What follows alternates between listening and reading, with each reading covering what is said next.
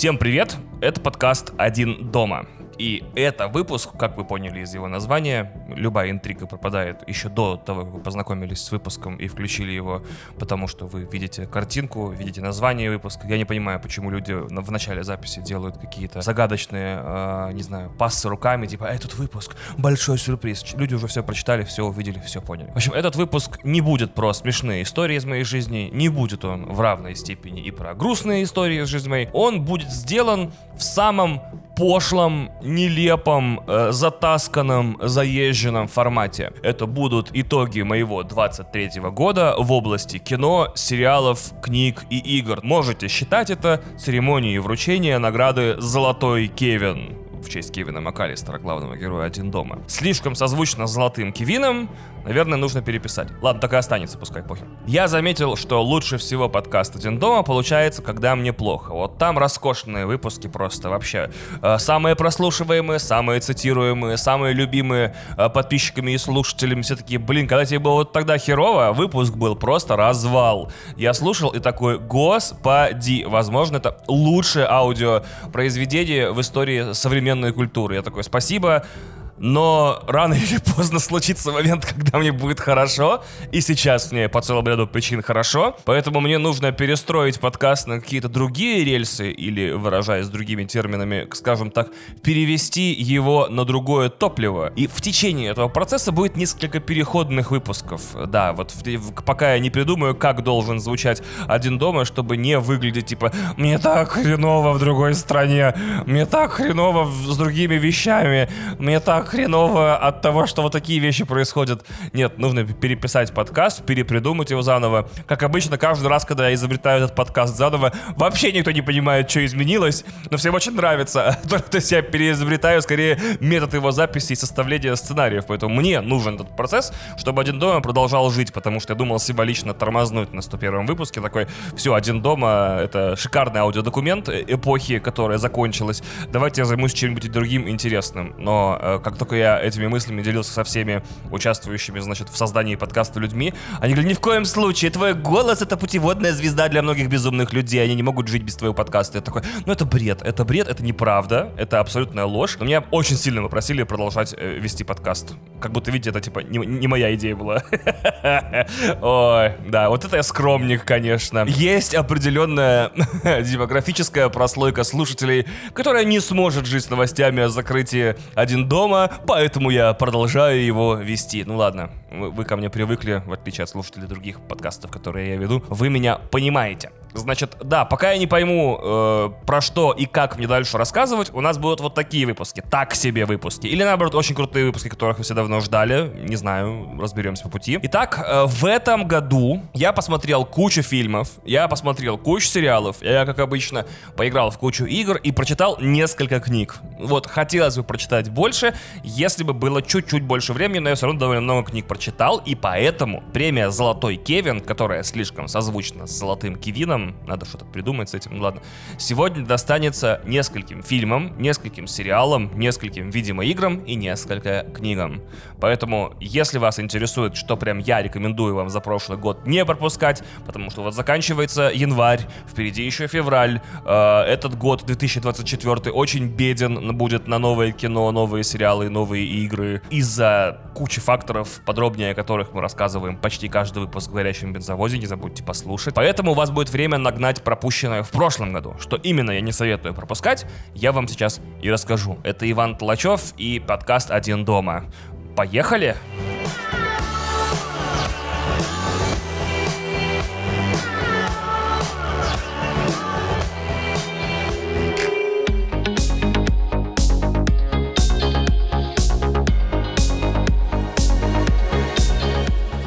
Да, сначала самый маленький в мире дисклеймер. Если в этом списке, точнее в этих списках, чего-то нет, это может означать, что я что-то пропустил Не посмотрел, не поиграл, не почитал. Такое бывает, это не страшно. Если не пропустил, то есть прям вот читал, но в список не вошло, значит, скорее всего, не так понравилось, чтобы вам об этом рассказать. И даже если смотрел, читал, играл и понравилось, но в список все равно не попало, то мне особенно говорить не о чем. То есть вроде как бывают такие хорошие фильмы, ты посмотрел, э, они хорошие, ты такой, блин, я кайфанул. Но в, в голове просто арктический ветер. Вообще ничего не происходит, ничего ты не можешь на бумагу положить, ни о чем не можешь рассказать, поэтому я решил вас таким тоже не беспокоить. То есть это одновременно фильмы, которые, и там сериалы, игры, которые, с которыми я познакомился, которые мне понравились, и какой-то эмоции, при этом я хочу с вами поделиться или мыслью, или чем-то еще. Итак, поехали. Первое, это сразу чит, сразу пара. Это Барби и Опенгеймер в одном, собственно, э, на одном месте. Я вообще не знаю, есть ли смысл пересказывать вам два самых популярных фильма этого года, но если что, э, Барби это э, структурно и концептуально феминизированный Буратино и Джокер, а Опенгеймер это биография Роберта Опенгеймера, казалось бы, но на самом деле нет, это упражнение, можно ли снять фильм, руководствуясь двумя физическими понятиями всего лишь при написании сценария. Ядерный синтез и ядерный распад. То есть вот такой вот у нас дуплет фильмов сразу идет. Это прям одно место из пяти занимает сразу Барби Опенгеймер. И главные эмоции для меня в день Барбингеймера, когда оба фильма вышли на экраны, я впервые увидел очередь в кино в Турции. Я прожил в Турции сколько, господи, ну, 11 месяцев. Я прекрасно провел там время, замечательно. Э, и каждые выходные я вот ходил в один и тот же кинозал, э, на, хотел сказать, на одни и те же фильмы, э, на практически в одно и то же время. Я ходил в пятницу утром в кино и садился в этот IMAX или не IMAX зал, и вместе со мной в пятницу утром там сидело 3, 5, может 7 человек. Я думал, блин, а как вообще выживает турецкий кинопрокат? Не собираются ли все сети закрываться, потому что в пятницу утром, во времена, скажем так, школьных каникул и иногда даже во времена этих, э, ну, сезона отпусков, пустые кинозалы, что происходит, что за фигня? И тут, значит, в день Барбингеймера, то есть в день премьеры Барби и Опенгеймер, я прихожу и вижу очередь прям очередь, прям во все залы, где идут эти два фильма, очередь. И эта очередь одновременно, значит, вся в розовом, это те, кто пришел сначала на бары, потом на Опенгеймера. И было даже несколько людей в костюмах и шляпах. Парочка, по-моему, было. Это те, кто пришел на Опенгеймера, потом на Барби. У меня последовательность была Опенгеймер плюс Барби. Спасибо, это была отличная идея. Сначала съесть самый подавляющий фильм вообще этого года практически, а потом э, разгрузиться на Барби. Очень здорово. Хотя по поводу последовательности последовательности мы и с Кристиной спорили, и в интернете спорили, и много было людей, обсуждающих, типа, в какой последовательности идти на эти два выходящих в один день великолепных фильма. Сама история феномена Барбингеймера, то есть когда у нас в один день вышли два максимально противоположных, непохожих фильма, которые из-за своей непохожести притянулись друг к другу в массовом сознании. Люди наделали мемов, люди начали снимать про них видосы, делать несуществующие трейлеры, делать несуществующие постеры как бы одного фильма, Барбин Геймер, где как бы и Барби, и Опен Геймер и так далее, и так далее. Вот это вот невероятно было. И у нас наконец-то появился эвент за которым так охотится индустрия. Объясню, что происходит в индустрии. Э, блокбастеры в классическом их понимании развивались, развивались, и сейчас стали тем, что в зарубежной прессе очень круто называется event movie. Типа фильм, который не просто фильм, а на него прям надо сходить, его прям нельзя пропускать. Это прям блокбастер, но не следующая ступень это фильм, который является событием. И то, что это событие происходит, в принципе, каждые две недели, это никого не волнует. Каждый фильм должен событием быть. И получается, что даже в рекламных кампаниях, даже в трейлерах теперь э, пишут э, Movie Event of the Year. Не в смысле самый лучший фильм года, не в смысле самый яркий фильм года, или интересный, или красивый, или там захватывающий. Нет, это теперь главное событие года. То есть постепенно кинотеатральный формат переключается на 300-миллионные супер-блокбастеры, каждый из которых при выходе является событием очень большим. И, соответственно, все остальное постепенно утекает на стриминге, где, ну, ты не будешь показывать драму про, не знаю, игрока в какой-то спорт э, в кинотеатре, потому что она ничего не соберет, потому что она э, идет в соседнем зале от фильма, где 80 тысяч метровые роботы убивают инопланетян. Вот такая вот специфика. Да, наконец-то индустрии появился эвент, но самое смешное, что первый же эвент, который у нее прям появился, э, хотя до этого с переменным успехом можно было считать эвентами. Э, седьмой эпизод Звездных войн, типа Звездных войн не было на экране сколько? 10 лет, да. И тут Звездные войны возвращаются. Мстители финалы, Мстители Война Бесконечности были эвентом, типа заканчивается история Мстителей, они встретились со самым страшным врагом и дают ему самый страшный бой. Это были ивенты. Может быть, форсажи какие-то были ивенты, тоже не факт. Но вот как бы всегда, это было супер редкое мероприятие. Возможно, даже не каждый год у нас были ивенты в значении прям события ради... Вот ты либо идешь, либо ты не в тренде. Вот либо ты сходил на Барбингеймера, либо ты лох и чмошник. И теперь индустрия получила блюпринт, то есть чертежи этого ивента, и теперь она будет пытаться э, его неоднократно повторить. То есть, что если опять сталкивать эти фильмы, какие-то не похожие между собой, и смотреть, э, не принесут они ли кассу друг другу, потому что Оппенгеймер без Барби бы не собрал свои, там, сколько, почти миллиард долларов, и в обратной последовательности не знаю, насколько это хорошо работает. Собрала бы ли Барби свои деньги без Оппенгеймера. Самое удивительное, что повторить этот ивент, наверное, будет вообще непросто, по крайней мере, я не буду говорить невозможно, непросто, потому что тут феномен шел от людей и поддерживался людьми, то есть живые люди увидели в кинокалендаре, что у нас два фильма на одной дате, и начали в честь него что-то творить, делать какие-то мемы, делать какие-то, значит, а, ну, не знаю, посты в соцсетях, что еще там делают люди. Тут еще очень важно отдавать себе отчет, что это фильмы разных студий, поэтому никакого кросс-маркетинга между ними не было, ну, официального. Поэтому м-м, очень сложно. И, по-моему, Lionsgate, нет, не Lionsgate, но вот другая кинокомпания попыталась в конце года повторить, сделав из э, Щенячьего патруля и Десятой пилы, по-моему, Со Патрол, типа, патруль пилы. Типа, что если вы пойдете на мультик о щенках и на ужастик про маньяка-убийцу в один день, э, вот так вот мы придумали, здорово. Проблема в том, что ничего не получилось, потому что, опять же, не было коммуникации, идущей из, так сказать, зрительского зала. То есть никто как бы не воспринял события, навязанные им киностудией, как настоящие события. Вот и все. Но загадывать я не берусь. Вдруг какая-нибудь студия типа Universal планирует выпустить в прокат когда-нибудь через год-два новый парк юрского периода и новый форсаж под событийной рекламой, поставив в фильме ссылки друг на друга. То есть это бы прям событие, типа, вот типа динозавры и быстрые тачки. Вот, и, и мы это называем как-нибудь типа э, Furious Park, или там Furious World, или Furious Jurassic Furious, я не знаю, как-нибудь. Абсолютно не факт, что это сработает, но, по крайней мере, интересно будет посмотреть даже на провальные попытки студии повторять Барбингеймер через год, через два, через три и так далее. Если кто-нибудь знает, в 94 году случилось клевое телесобытие в Америке под названием Blackout Thursday. Тогда на канале NBC вечером э, четверга, по-моему, получается, да, э, шло 4 ситкома про жителей Нью-Йорка одновременно. И за один вечер в каждом из них была сюжетная линия про отключение света. Самый популярный из них был «Друзья». Вы помните серию, где Чендлер застревает в фойе с, с фотомоделью, э, но при этом, оказывается, сразу после «Друзей» и сразу до «Друзей» были еще серии про отключение света. То есть это было отключение света на все четыре ситкома. Это очень классная штука, и я почти уверен, что в индустрию скоро вернутся такие же трюки, но в кино. То есть будут как бы несколько фильмов, выходящих одновременно, в которых будет какой-то сквозной мотив от одной и той же студии, как вот тут в одном и том же канале. Еще я хотел отметить по поводу Турции, финальный раз, э, везде это проговаривал миллион раз, образцовая культура киносмотрения в Турции. Вау, насколько... Никогда, никогда я не приходил в зал с гарантией, что я проведу э, время без единой претензии к зрителям. На Опенгеймере весь фильм, весь фильм, все три часа была гробовая тишина. На Барби даже дети дошколята смеялись строго в местах, где это было уместно и необходимо. Я посетил в Турции 30, возможно, 40 если уж прям совсем подбирать, э, да, и придумывать 50 сеансов кино. И я чудовищно привык к тому, что я прихожу, и у меня в течение сеанса э, единственное ощущение это то, что, может, я всем мешаю кино смотреть, потому что громко смеюсь. Капец. Самая поразительная история, когда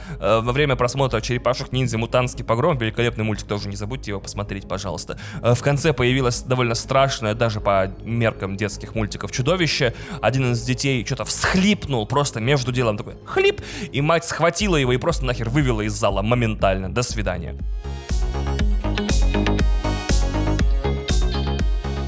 Переходим ко второму месту. Значит, Джон Уик Chapter 4, или более известно в России как Джон Уик 4. Значит, я не знаю, имеет ли смысл пересказывать сюжет Джона Уика. К четвертой части человек, который три фильма э, до этого просто хотел, чтобы его оставили в покое, вдруг понял, что чтобы этого, этот покой получить, нужно умереть. И в остальном, за пределами сюжета, где тоже, в общем-то, я с ним себя четко ассоциирую, я тоже очень хочу, чтобы меня все оставили, пожалуйста, в покое, если такая возможность есть. Но я еще не дошел до, до той стадии, где я понимаю, что ради этого нужно просто сдохнуть. Это фильм, Джон Уик 4, это фильм, о котором я мечтал всю жизнь. Я люблю боевики с детства. А кто, кстати, нет. Есть такие люди, типа, терпеть не могу боевики с детства.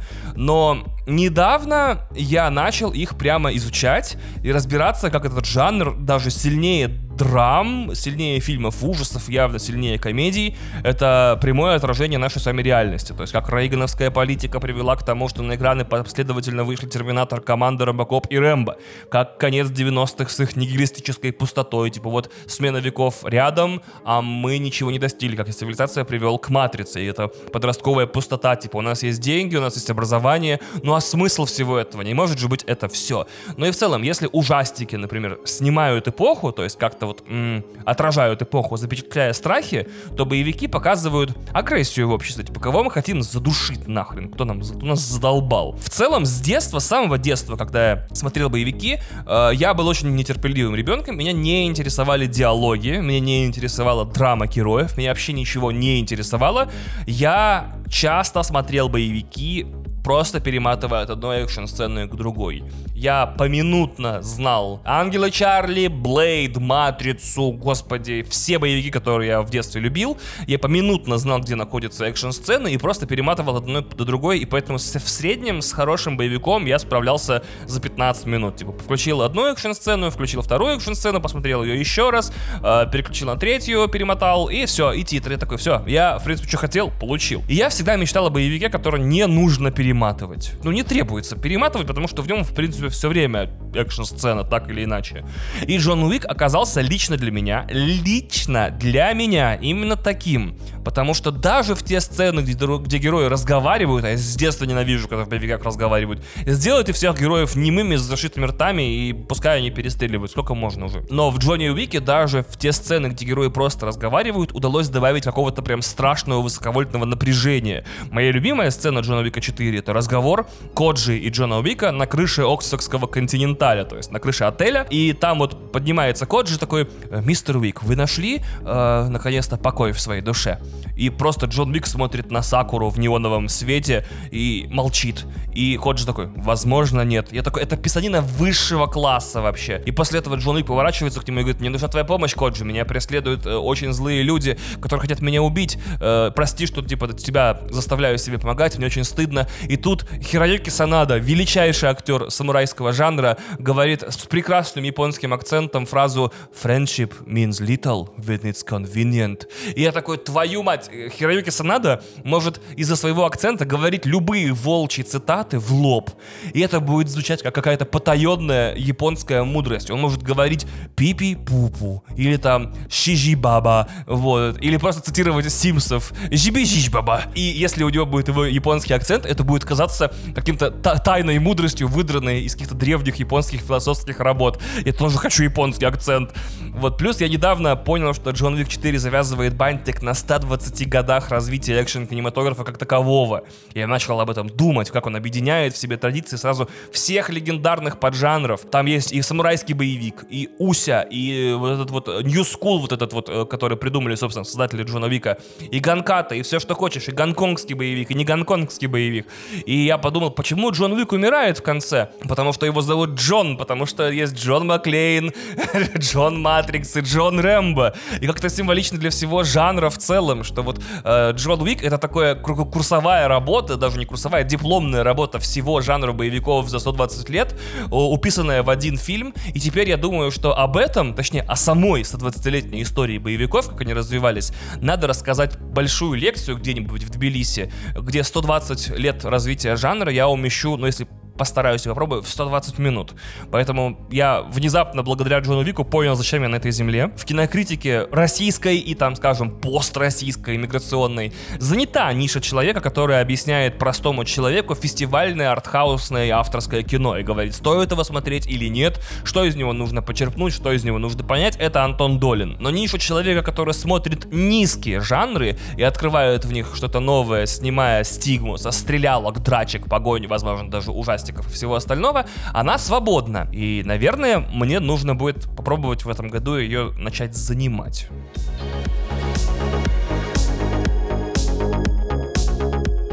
Третья, значит, позиция по фильмам это Годзилла минус один или Годзилла минус one. Ребята, это, это невероятный фильм. Я вообще, я не ожидал, что буду когда-нибудь в жизни от всего сердца хвалить фильм про Годзиллу, так еще и снятый в Японии, японской командой с японскими актерами. Потому что я такой, я шел, я такой думаю, блин, Годзилла, еще японский фильм, наверняка будет постоянно. Я такой, ой, блядь, как же утомительно, сил никаких нет. Но, по сути, сев смотреть Годзилла минус один, я посмотрел настоящую фестивальную, артхаусную, санденсовскую драму о людях, которые пережили Вторую мировую и пытаются собрать себя и, и какие-то общественные институты вокруг себя заново, и вдруг вваливается Годзилла.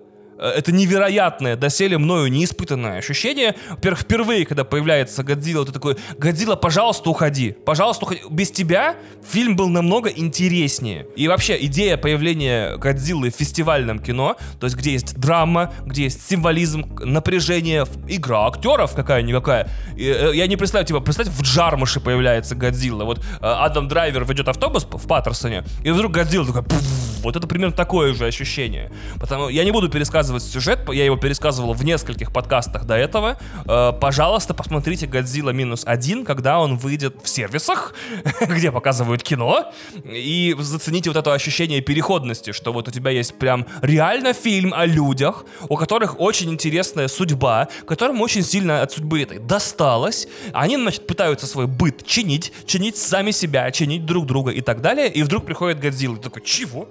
Еще мне очень понравился в финале фильма крутейший месседж о том, что Годзилла это последний солдат давным-давно законченной войны, который не может перестать сражаться, хотя давно проиграл. Вот это ощущение, оно очень не напрямую транслировано, то есть не появляется в кадре герой, который говорит «Годзира, это последний солдат, который давно законченная война, который перестал сражаться, хотя давно проиграл».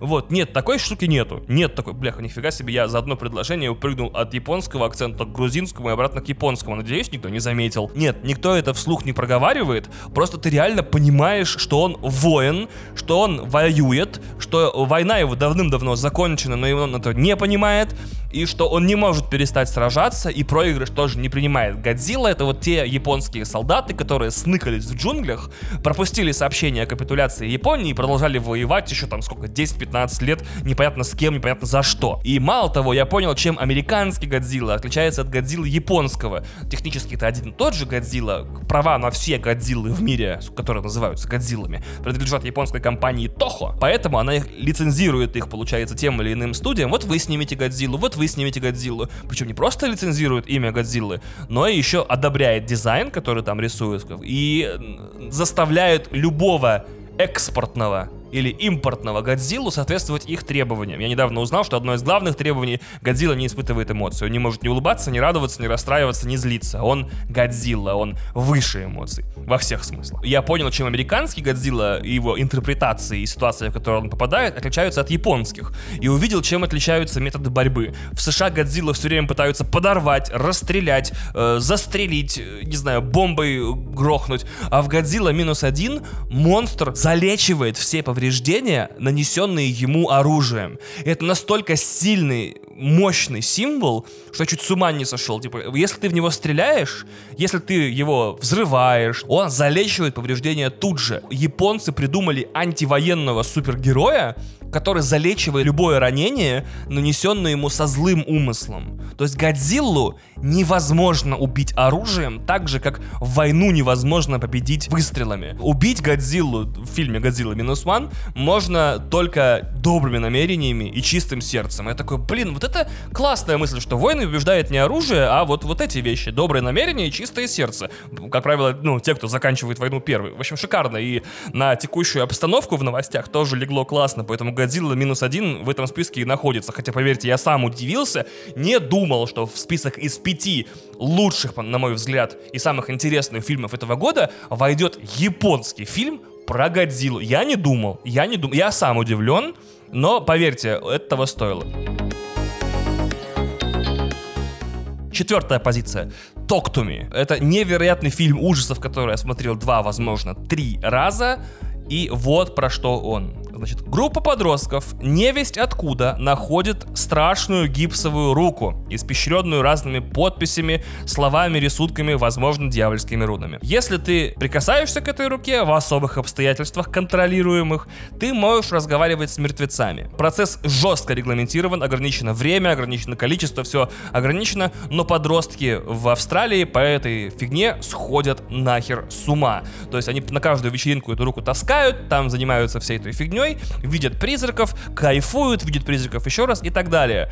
Естественно, фильма хорошего бы не получилось, если бы в одну из вечеринок все не вышло из-под контроля благодаря нарушению этого самого регламента, что нельзя больше определенного количества секунд э, эту руку держать и так далее, и так далее. В общем, Me лучший фильм ужасов, на мой взгляд, в прошлом году. В русском переводе, если что, он называется «Раз, два, три, демон, приди». Мало ли вам нравятся русские переводы. Он снят на 30 копеек, в нем нет ни одного известного актера. Режиссеры занимались до этого смешными и иногда ну, не смешными видосами на YouTube. И вроде бы это, вот смотрите, это рецепт адского провала. Низкий бюджет, ноль актеров, ноль опыта, собственно, режиссерского, режиссерского дуэта братьев Филиппу.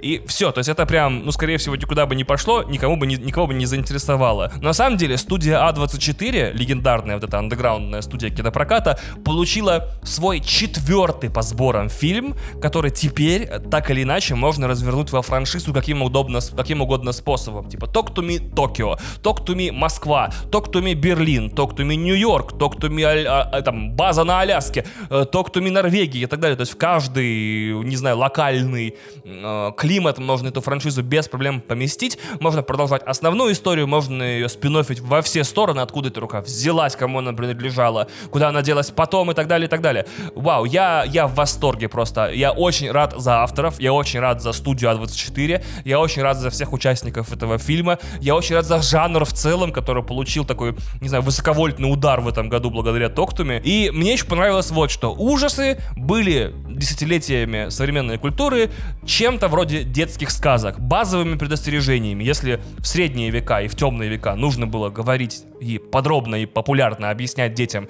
что с незнакомцами разговаривать нельзя. Из дома выходить ночью не стоит.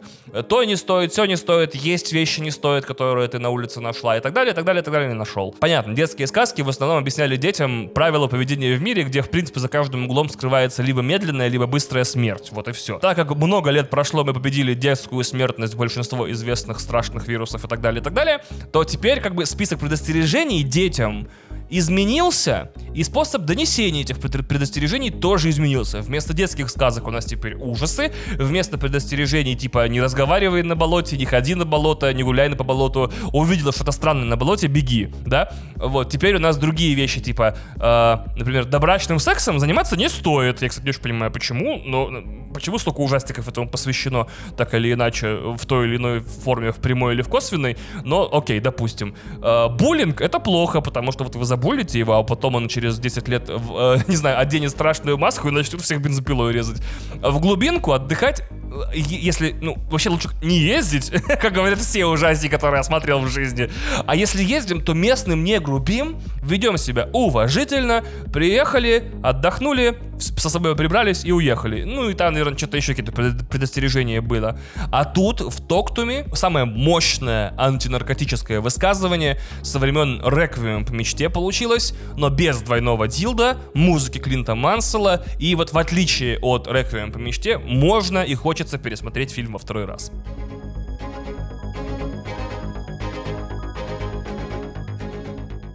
На пятом месте я опять считарил. Я прошу прощения. Э, тут сразу пять фильмов. Мне очень стыдно извините, пожалуйста. Это, значит, фильмы под названием, э, господи, «Кто убил Блэкбери», «Плюшевый пузырь», «Эйр. Большой прыжок», «Обжигающий горячий» и «Дурные деньги». Не буду пересказывать вам сюжеты всех этих фильмов. Э, сейчас объясню почему.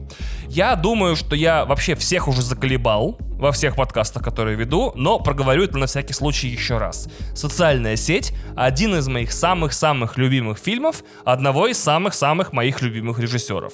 Мне в социальной сети нравится все, like все. Музыка, каждый актер, каждая реплика в сценарии, собственно, каждая монтажная склейка, сама история про дружбу, предательство и успех. И вообще, вот все. То есть вот, вот а вот это тебе нравится, покажете. А шрифт в титрах тебе нравится? Я говорю, охеренный шрифт, лучший. А вот это вот тебе нравится, вот там вот как осветитель в этой сцене сделал, говорю, просто невероятно. Так вот, я в этом фильме не могу найти ни одного плохого момента или слабого места. Он не только снят в моем темпе, вот как я хотел бы фильмы снимать и монтировать, чтобы они вот так быстро развивались. И даже почти спустя 15 лет после своего выхода он все еще кажется мне очень быстрым. Я, вау, то есть 15 лет прошло, массовая культура в два или в три раза ускорилась, а социальная сеть все еще довольно быстрый фильм, кстати. Не супер быстрый, как в 2010 он был, но довольно быстрый. И, и, естественно, одной социальной сетью счастлив не будешь, то есть странно пересматривать один и тот же фильм, когда захотелось что-то быстрое, яркое и посмотреть. А, я перебиваю с игрой на понижение, тоже я очень люблю этот фильм, у него нет слабых мест. И Волком с Уолл-стрит, обожаю этот фильм. Есть одно слабое место, не скажу какое, но мне там кажется кое-что я резанул. Но с другой стороны, а кто из людей, которые знают, как работает монтаж, не резанул бы фильм Мартина Скорсезе? Вот любой человек, серьезно.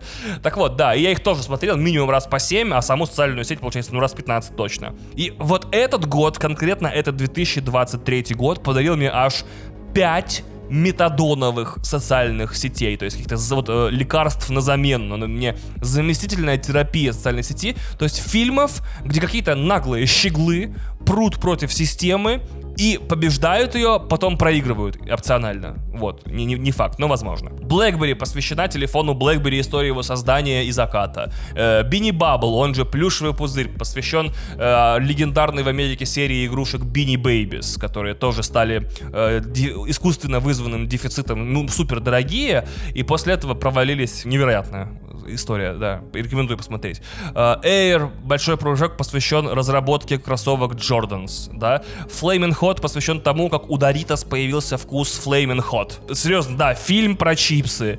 То есть чувак работает на фабрике э, чипсов и такой говорит, давайте сделаем острые чипсы, прям like супер-пупер острые. И все такие, нет, а он такой, да. А они такие, зачем? Он такой, смотрите, и добивается успеха. Звучит тупо, фильм офигенный просто офигенно. Ну и, конечно, дурные деньги посвящен той истории 21 или 20 года, когда куча людей за шорт-сквизил акции GameStop. Вы все равно ничего не поймете, если не, за этой историей не следили. Ну, короче, это группа энтузиастов из интернета, мало знакомых между собой, чуть-чуть не сломала весь финан, всю финансовую систему Соединенных Штатов. И, и что из этого получилось? И у меня есть ощущение, что в ковидном карантине продюсеры и сценаристы смогли немного потусить дома на локдаунах и прочитать недавно вышедшие книги и им понравилось, и через э, спустя некоторое время, через пару лет, появилось аж 5 историй подобного толка, как мы их в бензовозе называем корпоративное порно. То есть там что-то э, что вот случается либо внутри корпорации, либо как она появляется, все очень круто, а потом не круто, а потом снова круто,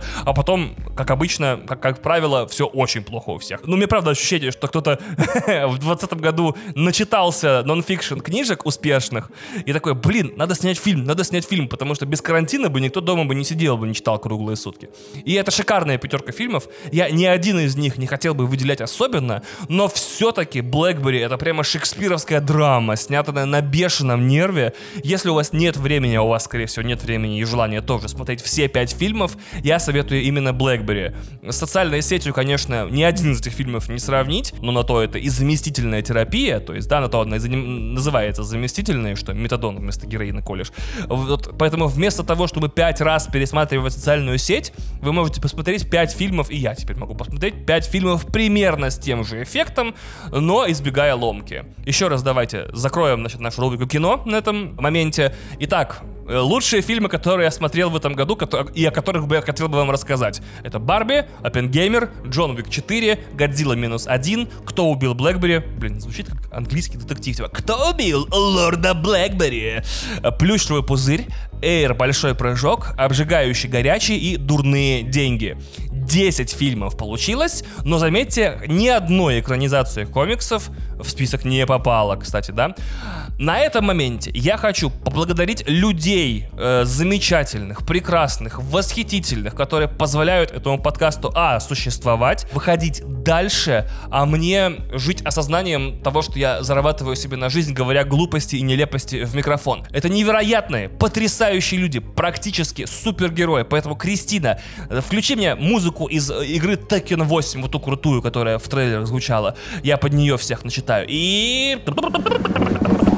Зоя Смирнова, Юлия Овечкина, Максим Смолков, Д. Ебени, Ядерная паника, КД, Шампур Мангала, Александр Кузнецов, ДМ, Галина Чернова, Капу Сапу, Александр Поляков, Иван Рубановский, Шаба, Михаил Корнышев, Катинаускас, Нед Диего, Костас Коломеец, Алишер Курбанов, Артем Шелковников, Юджин, Маскульт, то есть Андрей Гриша, привет, Сергей Брагин, Андрей Гущин, Дмитрий Петров, Николай Волотасов, Антон Щербаков, Юра Реутский, Константин Келемен, Тим, Кирилл Галкин, Солти, Смэш, Иван Юрин, Вердасо, Дима Ворожцов, Бэтмен Йо Мами, Аслан Шрёдингер, Павел Бешеный Пес Алазанкин, Патрон, написанный Аланом Уэйком, Олег Дубовицкий, Копатыч, Павел Жестерев, Нина Гладкова, Дарк Лэббит, Григорий Яффа.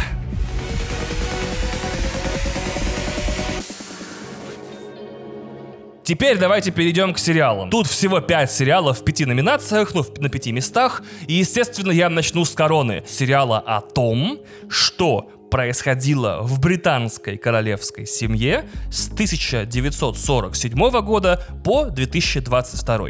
То есть сериал «Корона» — это 75 лет истории жизни Елизаветы II, уткнутая в один сериал.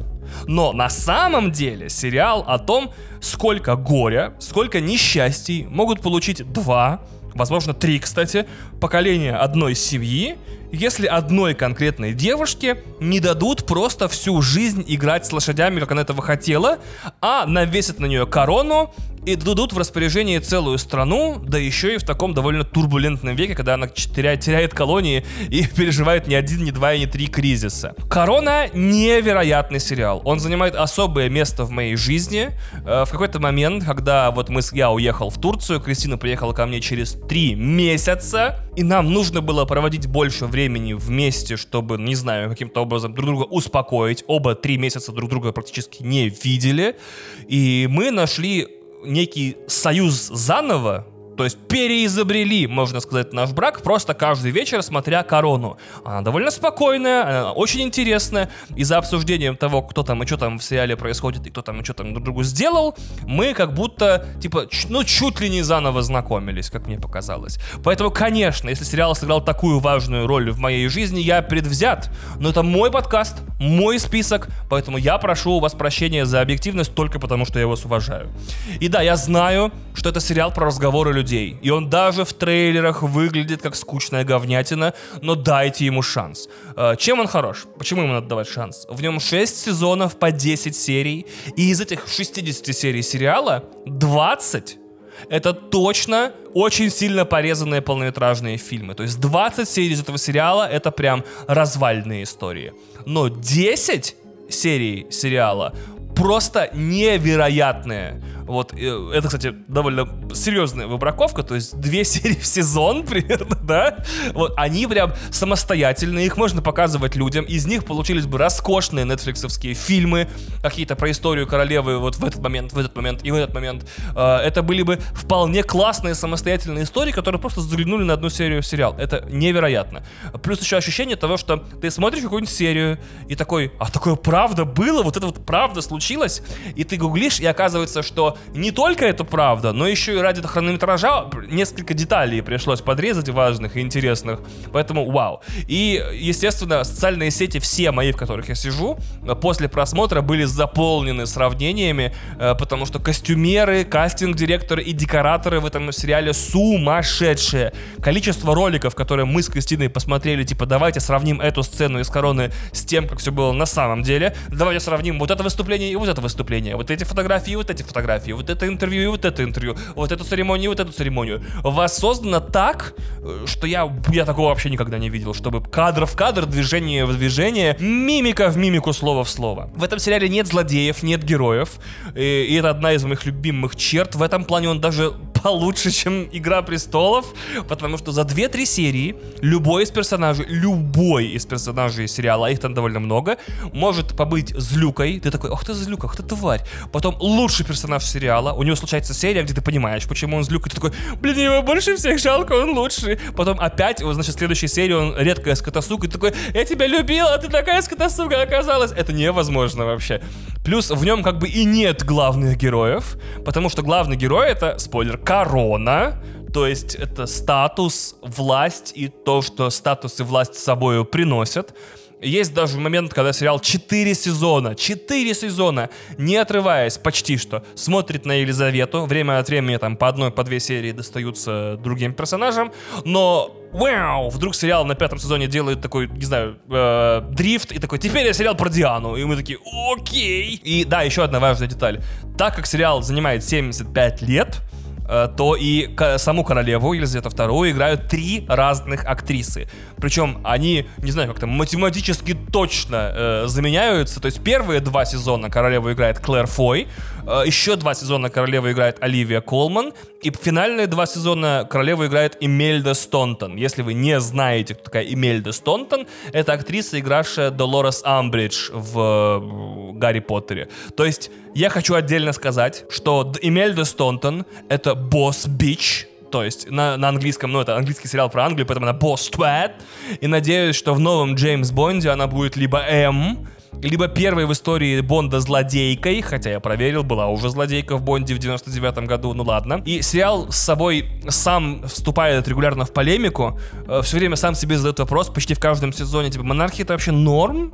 Или это пережиток прошлого, и раз за разом сериал приходит к выводу, что монархия есть. Это очень интересный вывод, э, что вот чем дальше вы сериал смотрите, чем чаще всплывает этот вопрос. Типа, вот тот факт, что у нас есть король, двор, замки, какие там лорды и лордессы, я не знаю, все вот это вот. Это нормально вообще? Сериал мечется во, во все стороны постоянно, постоянно такой. Это пережиток прошлого, и надо это нахер все убрать. Это нужно демократизировать, а деньги, которые тратятся на содержание королевской семьи, поделить между гражданами. А потом такой, нет, это, блин, традиции, традиции святые и крутые. В итоге, в итоге, мечась между двумя этими, э, ну, полюсами, он занимает позицию, что, ну, монархия есть. Как бы, ну вот кто мы такие, чтобы ее свергать. Плюс я не уверен, что вообще у этого сериала мог бы в теории быть лучший финал, учитывая, как закончилась судьба Елизаветы II на самом деле. Это было очень не пошло, очень сделано со вкусом, крайне символично, очень красиво, невероятно приятно, с максимальным уважением ко всему и ко всем. Я считаю, что у Короны одна из самых лучших концовок сериалов, которых я видел. Это прям невероятно было приятно смотреть. Слезы просто, не знаю, э, образовали лужу у нас под диваном, насколько красиво все было сделано. И, естественно, создатель Короны Питер Морган, дружище, что бы ты ни снял следующим, я в деле. Вторую позицию занимает Барри, лучший комедийный сериал современности, который тоже, как и Корона, закончился. Почему я выбрал сюда Барри? Я перестал в каком-то году смотреть ситкомы, поэтому я ищу юмор не в тех сериалах, в которых вообще он есть, в которых надо. И тут я сильно удивился существованию сериала Барри. Барри это не совсем комедийный сериал, это психопатский сериал, который все время мечется между своими двумя ипостасиями, как главный герой. А главный герой это убийца, наемный, жены, который присоединяется к актерским курсам и начинает строить карьеру в Голливуде. Это сериал и про криминал, и про убийство, и про Голливуд, и про внутреннюю кухню проектов типа фильмов и сериалов, которые мы, собственно, смотрим время от времени. И самое крутое в нем, что у этого сериала две ипостаси. Криминальный сериал про убийцу и комедийный сериал про комедии, про Голливуд, про то, как Америка создает свои, не знаю, развлечения, и я никогда не видел, чтобы столько было выжато из обоих тем. И я никогда не видел таких смешных и одновременно безумных экшн-сцен. То есть тут еще есть боевиковый элемент, и сделан с таким вкусом, что я, конечно, ну, пасую. Вообще, некоторые серии э, должны войти в классику вообще боевиков. И создатель сериала, режиссер некоторых серий и автор сценария и исполнитель главной роли Билл Хейдер, еще и продюсер, по-моему, оказался не просто хорошим сценаристом, он писал, по-моему, даже для Саус Парка некоторые серии, и отличным актером третьего плана. После СНЛ он играл в нескольких комедиях, вы его, скорее всего, в лицо помните. А натурально гением, ну просто гением. Мне кажется, нифига себе, он столько лет копил, оказывается, какие-то идеи, вещи, сцены, э, сюжеты, подсюжеты, персонажей. И тут ему как дали деньги, HBO дала ему деньги, вы сними нам получасовую как бы комедию в стиле в HBO. Люди умирают, но смешно. И он такой, да, конечно, и снял один из лучших сериалов современности. И главное ощущение от сериала, которое я вот испытывал, это ты за полчаса успел напугаться, рассмеяться и загрустить. Сюрреалистическая посткомедия, я не знаю, как это еще назвать. Он не смешной однозначно, он не супер яркий боевик, и он не супер грустный грустная драма, он все это вместе в каждый момент. Сериал очень странный, и финал этого сериала очень странный, но я вообще обычные вещи, как вы поняли, наверное, не очень люблю, поэтому крайне рекомендую всем Барри. Разумеется, третье место занимает Succession. Мы идем три к трем. То есть у нас первые три сериала все завершены, закончены. Можете смело их смотреть без э, необходимости на каком-то моменте прерываться и ждать год следующего сезона. Succession, они же наследники. Лучший сериал современности без вопросов. Я не добавлю ничего нового к тому, что это вот Игра престолов для тех, кого бесят драконы. Что это лучший ремейк Короля Лир в истории его многочисленных переосмыслений. Что это самое острое политическое высказывание высказывание про Непа Бэйбис и Young Money, то есть молодые э, дерзкие безумные деньги и детей э, влиятельных людей, которые себе эти деньги не заработали, а получили, из-за этого не понимают их ценность, как равность и ценность труда и всего остального. Что это самый смешной и самый злой сериал на телевидении, где тебе каждый из героев омерзительнее, чем другой, то есть они все омерзительные в бесконечной степени. Но проблема в чем? Чем больше будет проходить времени, тем меньше будет поводов вспомнить его еще раз, потому что новые сезоны больше выходить не будут, сериал закрылся, завершился, то есть не был отменен, он завершился прямо там, где должен был, был, был-был. Э, поэтому давайте еще раз. Значит, отец медиа-династии, э, миллиардер, создатель всего, значит, э, не знаю, телевидения в истории Америки и радио, и парков развлечений и всего, постепенно умирает и, в постеп... и вот в процессе своей, скажем так, смерти он не может решить, кому из его четырех детей достанется в наследие вся его огромная, гигантская, сверхприбыльная, сверхуспешная медиа-империя. Что интересно в этом сериале, все постоянно двигается. То есть э, наш отец, значит, всей династии то умирает, то живее всех живых, э, то кто-то из детей вырывается вперед, то кто-то покидает гонку, то этот отец считает наследие своим, то готов его продать, то значит то, то значит все. То есть постоянно все факторы, которые могут усложнить жизнь главным героям, все двигаются в танце боли и страданий. Финал, финал сериала меня опустошил целиком и полностью. Э, потом я понял, что, наверное, это единственное ощущение, которое вообще пытался протранслировать создатель, потому что и сами дети, и другие герои опустошены тем, что произошло, поэтому вряд ли зритель должен чувствовать, что он что-то получил, э, посмотрев этот сериал до конца. Я такой, о, какая грустная история, ведь ничего из этого не имело смысла. И я такой, а, так это и есть ощущение сериала, типа, вот никто из этих людей не имеет смысла, поэтому и заканчивается все именно так. Я такой, блин, да, класс, супер. Рекомендация всем, пожалуйста, посмотрите «Наследников». Четвертое место сериал «Миссис Дэвис». Э, естественно, я очень люблю Дэймона Линделофа. Помимо, значит, если вы не знаете, кто это, я чуть-чуть ниже объясню, не беспокойтесь.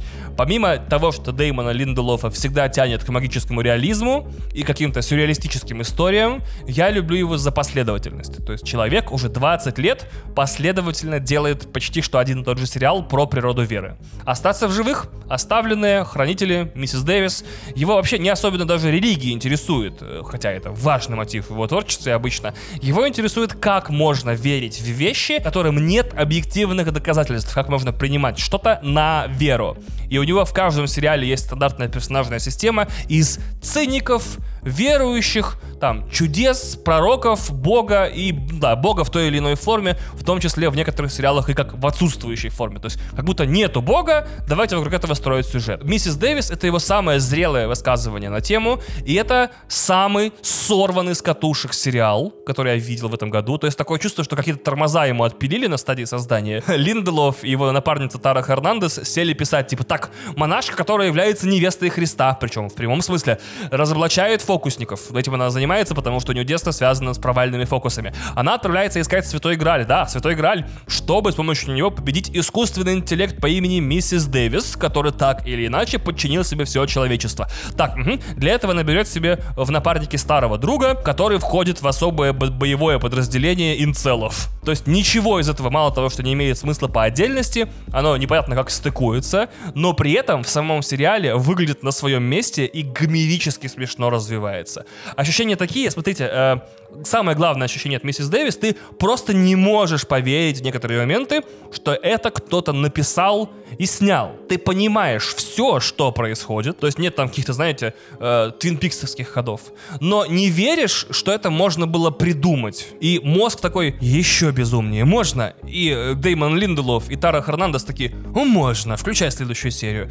Сериал невозможно заспойлерить, потому что если я перескажу вам все сюжеты в нем, вы все равно не поверите мне, что это может быть. То есть, если я вам, например, скажу, что половину сериала вы на самом деле следили за рекламной кампанией кроссовок, вот вас как-то, не знаю, испортит, интересно, впечатление или нет. Так что да, мне всегда грустно после таких хороших сериалов, э, в особенности после там, э, не знаю, видеоигр, фильмов и, и всего остального, после хороших, что они делают так долго. То есть, когда ты получаешь э, новую игру от разработчиков Зельда, например, новый фильм Дэвида Финчера и новый сериал Дэймона Линделофа, ты всегда в конце грустишь, что вот это вот ощущение, что ты посмотрел этот фильм или сериал или игру прошел в первый раз, и теперь тебе 2, 3, может 4 или 5 лет сидеть ждать в следующий раз, когда этот автор выскажется. Всегда мне очень, не знаю, тяжело это дается ощущение.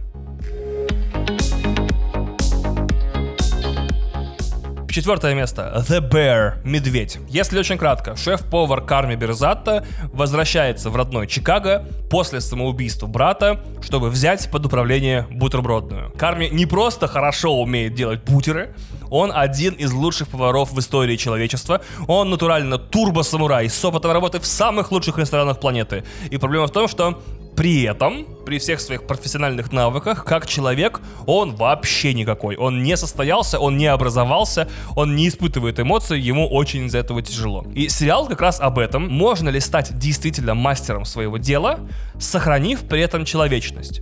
Это в каком-то очень поверхностном смысле духовный наследник фильма «Одержимость» того самого барабанщика. Но тут оба главных персонажа, и наставник, и ученик, объединены в одном человеке. И, конечно же, «Медведь» — это величайший сериал современности, то тоже. И я никогда не видел, чтобы телешоу, телевизионный сериал так начинался. Монтажеры, если вы меня слушаете, смотрите первую серию «Медведя» и берите на карандаш. Скоро это будет евростандартом. У меня было ощущение, что кто-то к телевизору или, не знаю, к компьютеру, где бы вы не смотрели эти первые пять минут э, первой серии, как будто подвели оголенный электрический провод. За первые пять минут мы в самом припадочном темпе узнаем, кто наш главный герой, чем он занимается, какие у него проблемы и как он их решает. За пять минут первой серии ему приходится продать джинсы, и вытащить мелочь из игровых автоматов у себя в бутербродной, чтобы просто купить мясо к открытию закусочной, потому что первая партия с утра пришла неполной. Но, то есть события вроде простые, да? Но то, как это снято, как это смонтировано, написано и сделано, это просто пуля. Я никогда не видел. Мне кажется, что первые пять минут э, медведя нужно показывать на монтажерских курсах или на, не знаю, в, в ГИКе где-то. Я никогда не видел, чтобы вот так монтаж сразу настраивал на все. То есть за первые пять минут ты все понимаешь, вообще все понимаешь, всю завязку, все. Но при этом ты настолько наэлектризован, настолько ты бешеный в ярости, в движении, что это невозможно. Ты как будто перенимаешь энтузиазм от готовки у самого персонажа. Это вау. Но, с другой стороны, «Медведь» — самый нервный сериал, который мне в жизни приходилось смотреть. Первый Первый сезон был полностью снят на кухне, почти полностью, он очень редко ее покидает. И в первом сезоне была так называемая седьмая серия, которую я считаю, ну, ору- оружием псих- психологического уничтожения. Значит, серия, в отличие от обычной серии «Медведя», которая длится там 35-40 минут, эта серия длится 20 минут. Она снята одним планом, и на фоне, то есть где-то за пределами кадра, один из героев очень плохо читает, сбиваясь по слогам, обзор на ресторан, написанный критиком, при этом главные герои как, пытаются готовить, потому что ресторан вот-вот откроется, и каждые две минуты им добавляется неприятностей. То есть у них все идет не по плану. И э, каждый способ сделать зрителю еще более дискомфортно используется на 100%. То есть, во-первых, на кухне тесно, поэтому оператор снимает всех супер крупными планами. Прям вот с лба до подбородка вообще. Плюс пленка мерзко зернит, звук тонет в каком-то говне постоянно, музыка грохочет фоновая, и герои общаются только смесью кулинарного жаргона и витиеватых оскорблений. Все. Потом случается история с печатью чеков, которая вообще всю серию превращает в то самое оружие психического поражения, а потом случаются еще вещи, еще и еще, и тут 20-минутная серия просто внезапно вот так вот пук, заканчивается. И такой...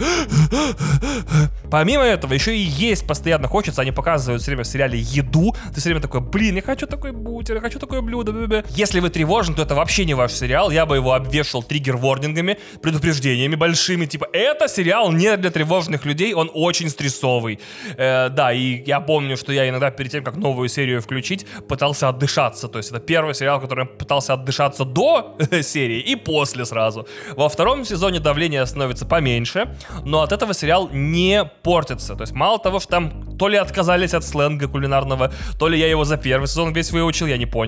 Значит, вышли за пределы кухни, даже отправились на одну серию в прошлое, на несколько серий за границу, понабрали классных актеров для камео, я их даже перечислять не буду. Очень много крутых людей там появляется, исключительно потому, что захотели сняться в классном сериале. То есть это не как марвеловское камео, которое сделано на расчет того, что вы, как Ди Каприо в «Однажды в Голливуде» будете щелкать в экран. Это камео исключительно типа из уважения. То есть приходит хороший актер сыграть хорошую роль в хорошем сериале, которых так мало становится с каждым годом, потому что хорошие закрываются или заканчиваются, а новых м- с новыми пока проблема. Особенно я рекомендую, разумеется, первую серию, она называется System. Естественно, я рекомендую седьмую серию первого сезона под названием Review, и я рекомендую серии из второго сезона и середины Fishes и Forks. Это прям э, образцовое повествование, образцовые телевизионные серии. Я лучше мало что видел. И, наконец-то, у сериала появилась тема, то есть он как-то нащупал себя, он как-то, значит, понял, кто он, и математически она выражается как сериал «Кухня», та самая, да, с э, Вячеславом Назаровым, вроде его зовут, и Боджек Хорсман, то есть конь Боджек. Это вот э, на кухне человек очень страдает, потому что не понимает, заслуживает ли он и может быть ли он быть счастливым. Все, с сериалами закончили, давайте еще раз. Корона, определенно, Корона, Корона Best, она закончилась, можете ее смотреть. Барри, невероятный сериал, тоже закончился, можете полностью посмотреть за пару выходных. Наследники закончились, можно смотреть полностью, кайфовать. Миссис Дэвис предполагалась на один сезон, один сезон и прошел, второго сезона, скорее всего, не будет. То есть история тоже закончена. И Медведь, третьего сезона которого в этом году я жду чуть ли не сильнее, чем все остальные сериалы. Три законченных сериала, один без продолжения, и у одного продолжения я очень-очень жду. Поэтому вот так, поехали дальше.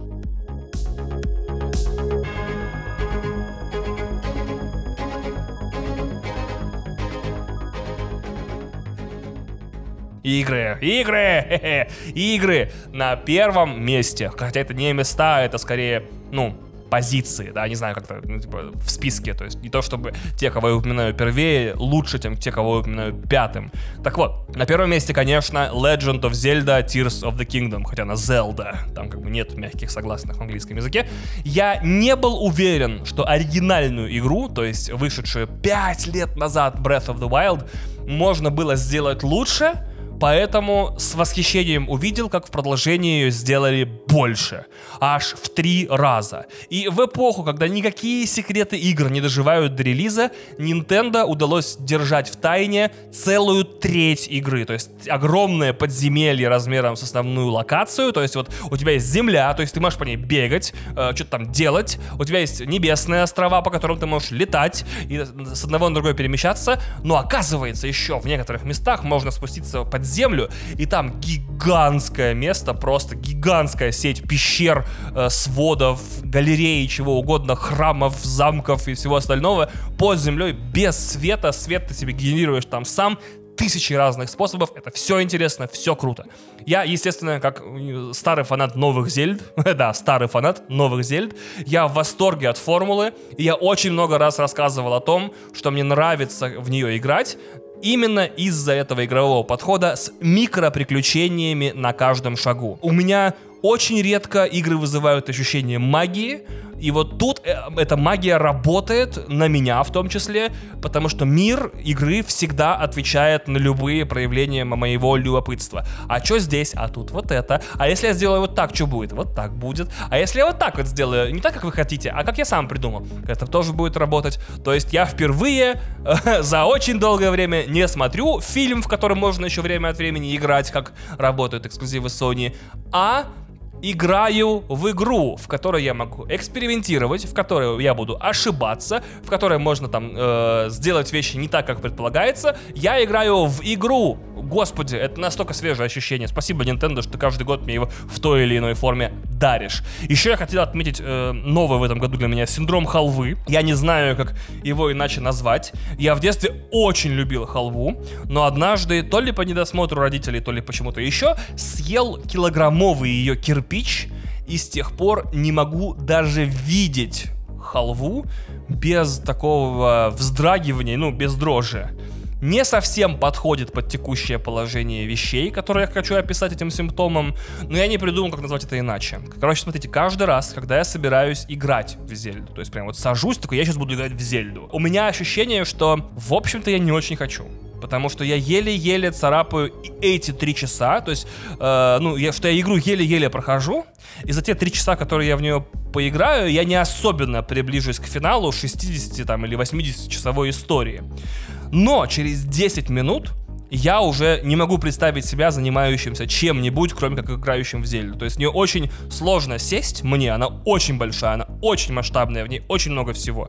И, но, когда ты садишься, ты как будто прям, не знаю, в виртуальную реальность какую-то загружаешься и такой, это единственное, чем я хочу сейчас заниматься. Меня также удивляет, что лучшая игра этого года, без вопросов, занимает место как патч для Call of Duty. То есть, напомню, да, есть игра Call of Duty, она очень большая, во всех смыслах. Она и успешная очень, и дорогая, и приносит много денег, и у нее, и она очень много места занимает на компьютерах, на которых установлено, даже если это приставки. Раз за разом на эту игру выходят патчи, то есть, например, мы добавили вот это, вот это и вот это, а также исправили вот это и вот это. И эти патчи, то есть обновления игры, весят от там, не знаю, 15 до 25 гигабайт. И самое удивительное, что получается лучшая игра этого года весит 16, то есть Зельда, и это меньше, чем патч для Call of Duty. И при этом эта игра помещается там, не знаю, в карман. Ну, Nintendo Switch не помещается в карман, в сумку помещается. То есть вы можете носить 500-часовое приключение, если прям хочется прям вообще всем заниматься, все делать, все изучать, высшей пробы, где каждая минута срежиссирована как игра, а не как мультик или фильм. То есть вы можете с собой носить лучшую видеоигру. Прям вот не, не садиться дома в нее играть, а носить ее с собой. Вау, я не представляю, как это возможно. И мне, естественно, в данном контексте очень интересно, как будет выглядеть следующая Зельда. И в качестве финального поинта про Зельду я в одном другом подкасте, который я веду, кажется, именно в бензовозе, рассказывал, что мне не нравится цикличность игры про Зельду. Что каждый раз воскрешается Ганон, что каждый раз попадает в беду принцесса Зельда, и Линк отправляется ее спасать, потому что он главный герой. И мне не понравилось ощущение, что я прошел две игры, uh, Breath of the Wild и Tears of the Kingdom, и как будто ничего не достиг. Такое чувство, что Ганон в любой момент может воскреснуть заново, Зельда снова пропадет, и мне снова нужно будет ее искать. Но мне тут в рекомендации в YouTube прилетело несколько видосов, которые объясняют суть Зельды для тех, кто недавно с ней познакомился, и оказывается, что эта неминуемая цикличность не только объясняется сюжетно, но и вообще как будто эти буддийские, буддистские мотивы в целом свойственны японским играм. Линк всегда будет спасать Зельду от Ганона, Марио всегда будет драться с Баузером и побеждать, Самус всегда будет сталкиваться с новыми врагами в серии Metroid, а в каждой новой части Final Fantasy будут кристаллы, вековое зло, э, не ужасное, и главный герой, а в каждой части Персона подростки силой дружбы будут убивать очередного бога. То есть, видимо, японские игры это вот про цикличность, про то, что раз за разом будут возникать одни и те же обстоятельства, из которых ты будешь по-новому выпутываться. Надо об этом еще что-то подумать и, может быть, тоже про это лекцию сочинить. Второе место. У нас на втором и третьем месте инди-игры. На втором месте Какун, то есть Кокон. Игра, которую сделали люди настолько умные, что позволяют заставить умным себя, чувствовать игрока, а не самим выглядеть умными. Это полный антипод Alan Wake 2, которого сделали люди настолько умные, что не могут себя удержать от бесконечного умничания. И я до сих пор в восторге от Какун. Это игра, в которой нет ни одной рукописной буквы, то есть в ней нет букв, в ней нет текста, и в ней нет ни одного произнесенного слова, то есть никто не разговаривает. Только есть ходьба и кнопка действия. И я считаю, что когда ты говоришь, типа, все, у меня вот будет такая игра, ни одной буквы, ни одного слова, только ходьба и одна кнопка, из этих ограничений рождается лучшее творчество, потому что те способы, которыми Какун заставляет в себя играть, а это, напоминаю, серия головоломок про кибержука, который путешествует по мирам, как при этом упаковывая, выходя за их... Это трудно объяснить. Каждый мир, в котором ты играешь, из него можно выйти, и он окажется сферой, которую тоже можно носить. Вот, такие, вот, вот такая вот концепция мультивселенных в этой игре. Вот, и мне кажется, что из таких ограничений рождается лучшее творчество, потому что каждый раз, когда ты видишь, какими способами игра тебе намекает на то, что нужно делать, какими способами она тебе объясняет, куда идти э, можно, куда нельзя, э, какие, по каким правилам живет этот безумный мир, а он там реально такой биомеханически довольно безумный. Э, это все всегда фантастика. Как, как в игре можно обойтись без букв, без подсказок, э, без звуков, э, без звук в человеческой речи или любой речи, это высший пилотаж. И многим кажется, я неоднократно сталкивался с точками зрения, что интерпретационный сюжет, то есть в игре как бы ничего не происходит, по большому счету, потому что никто не разговаривает, нет никакого конфликта, он людям кажется странным и неполным. Именно из-за того, что непонятно, какие ставки, кто главный герой, к чему он стремится, куда он двигается. Но мне как раз-таки именно такая размазанность и нравится. Какая разница, зачем это мы это делаем, если это игра про то, как весело играть? На третьем месте Жузон, он же Джусант, как его называют. Это игра, в которой есть одна единственная механика, и она тоже, как Какун, проходится за 5 часов, то есть вы реально за выходные двумя э, забегами можете их пройти. Но в этой игре, в Джузон, в Джузон, ты только карабкаешься. Есть мальчик, который идет по земле, которая давным-давно высохла, потому что вся вода с планеты была убрана э, притяжением на Луну. Поэтому в этом мире больше нет воды.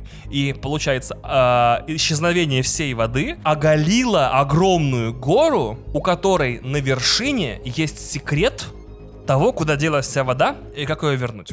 И поэтому ты 5 часов карабкаешься на эту гору через долины, через озерца, через высохшие города, не встречая, опять же, ни одно живое существо, по-моему, вообще, если я правильно помню, ты только карабкаешься. И меня уже давным-давно в видеоиграх более успешных, э, в больших франшизах бесит, что карабканье — это очень странная механика. Ты просто нажимаешь сторону, в которую хочешь карабкаться, и карабкаешься. Ты не можешь экспериментировать, ты не можешь ошибиться, ты не можешь проиграть, и выиграть тоже не можешь.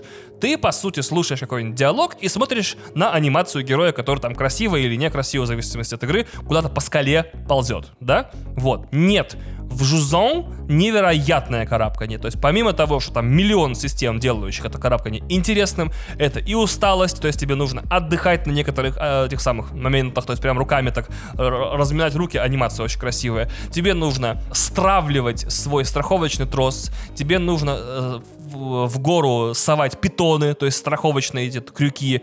И, и любое карабкание с самого начала игры до финального не делается просто кнопкой не ты не направляешь в сторону, ты управляешь своими руками, то есть ты э, хват и освобождение любых поверхностей делаешь этими триггерами на геймпаде. Следовательно, куда бы ты ни полз, ты всегда знаешь, где у тебя рука, что она держит, держит ли, как ее отпустить, можно ли ее отпустить, э, схватить следующий или схватить другой, или самое, э, то есть секундные иногда решения вообще эту игру полностью меняют. Я в восторге от Жузон, и теперь я, скорее всего, не смогу играть э, в большие блок блокбастерные игры с этим упрощенным легким карабканием, потому что я теперь знаю, как оно должно выглядеть на самом деле. Оно должно быть интересным, увлекательным, э, позволять тебе экспериментировать, позволять тебе относиться к каждому эм, склону или скале как к отдельной головоломке, а не как к прослойке между, не знаю, пешей секцией игры и сюжетной секцией игры. Кстати, я посмотрел в интернете историю создания игры и разбор механик, как она, как она устроена, как она работает, и это не убило магию игры, это тоже очень редкая штука.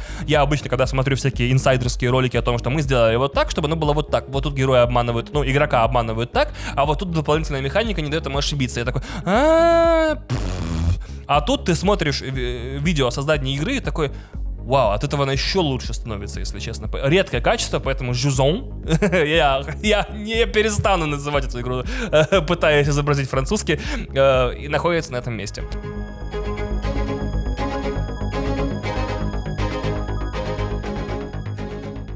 На четвертом месте Baldur's Gate 3. И для меня э, это были незабываемые 60 с лишним часов. Незабываемые в том числе потому, что я не люблю компьютерные RPG. Я не терпеть не могу фэнтези, это всегда для меня испытание. И уж я тем более не фанат D&D, но эта игра, которая, напоминаю, компьютерная RPG с фэнтези по ДНД, схватила меня за ноздри и протащила до финала, не отпуская. И единственная претензия, хоть как-то внятно или невнятно сформулированная к этой игре, у меня состоит в том, что первое прохождение, сколько бы оно у тебя не заняло, 60 часов, 80, 100, 160 часов, это скорее тренировочное прохождение, чем полноценное. И я, по сути, проходя игру в первый раз, увидел где-то процентов 30 40 всей игры. Это очень странное решение проблемы золотого коридора. Значит, тут, наверное, я э, немного отвлекусь, чтобы объяснить. То есть в каждой игре есть золотой коридор, или так называемый critical path, или момент, э, то есть самый короткий путь из начала игры в ее финал, не являющийся как бы спидрановым, а скорее вот тот путь, по которому пойдет игрок. То есть в шутерах это понятно, из начала уровня в конец, в платформерах это из начала уровня в конец, и в ролевых играх это скорее всего решение игроком будет принято такие, поэтому она кажется здесь, здесь, здесь, здесь и здесь. Правильно? Правильно. Baldur's Gate 3, получается, сделал все участки этой игры, всех ее персонажей, все ее группы и все сцены, квесты с частью золотого коридора. То есть э, какие-то есть моменты, которые ты точно не увидишь в начале, э, ну, в первое прохождение. Их очень много. То есть, опять же, ты 30% игры, может, увидишь в первом прохождении, а остальные 70 сделаны на таком же уровне великолепном но их ты не увидишь, пока не попробуешь игру еще раз. Очень странная идея, то есть весь контент в этой игре сделан великолепно, но, к сожалению, если у тебя всего одно прохождение, ты весь его не посмотришь. И тут что победит? Типа, наличие свободного времени на еще одно прохождение, либо фома от того, что не можешь позволить себе не увидеть еще какой-то контент в игре, либо просто какой-то, не знаю, как у меня получилось в итоге, а, какое-то такое, ну ладно, ну значит не увижу. Какое-то такое, не, не безразличие, это по-другому можно сформулировать, обречен обреченность такая. Я, у меня правда нет времени и сил на еще одно прохождение. Я просто сделают допущение, что вся остальная игра настолько же великолепная. И опять же, в, этом, э, в этой игре у меня был синдром халвы. То есть я каждый раз запускаю игру с мыслью, ну вот проиграю я там 2-3 часа сейчас, да, но это же капля в океан. И через 10 минут игры меня уже не достать. Через 6 часов у меня красные глаза, и я себя просто телепортирую спать, потому что я уже не могу просто сидеть. Хотя планировал, напоминаю, поиграть 3. Опять же, очень смешно. Я в этой игре пытался быть везде хорошим, то есть все выводы делать геройские, все выборы делать геройские, все решения принимать геройские, всех пытаться спасти э, друг от друга, всех злодеев покарать. И кажется, что эта игра наиболее доступна, говорит тебе, что зачем. То есть, э, если ты не хочешь вести себя плохо в этой игре, значит, у тебя нет любопытства. Что же будет, если я всех наколю, обману, э, убью, изнасилую и, не знаю, съем? И за такое отсутствие любопытства игра наказывает, показывает тебе очень заурядное, очень поверхностное фэнтезийное приключение, в конце которого ты такой, ну да, ну я герой, и чё? А я уверен, если эту игру проходить самой конченной, омерзительной тварью в мире, ты получишь 100 тысяч раз больше удовольствия, и наверняка игра будет интересней. То есть какие-то вещи в ней будут происходить куда более выпадающие за традиции жанра. Пятое место.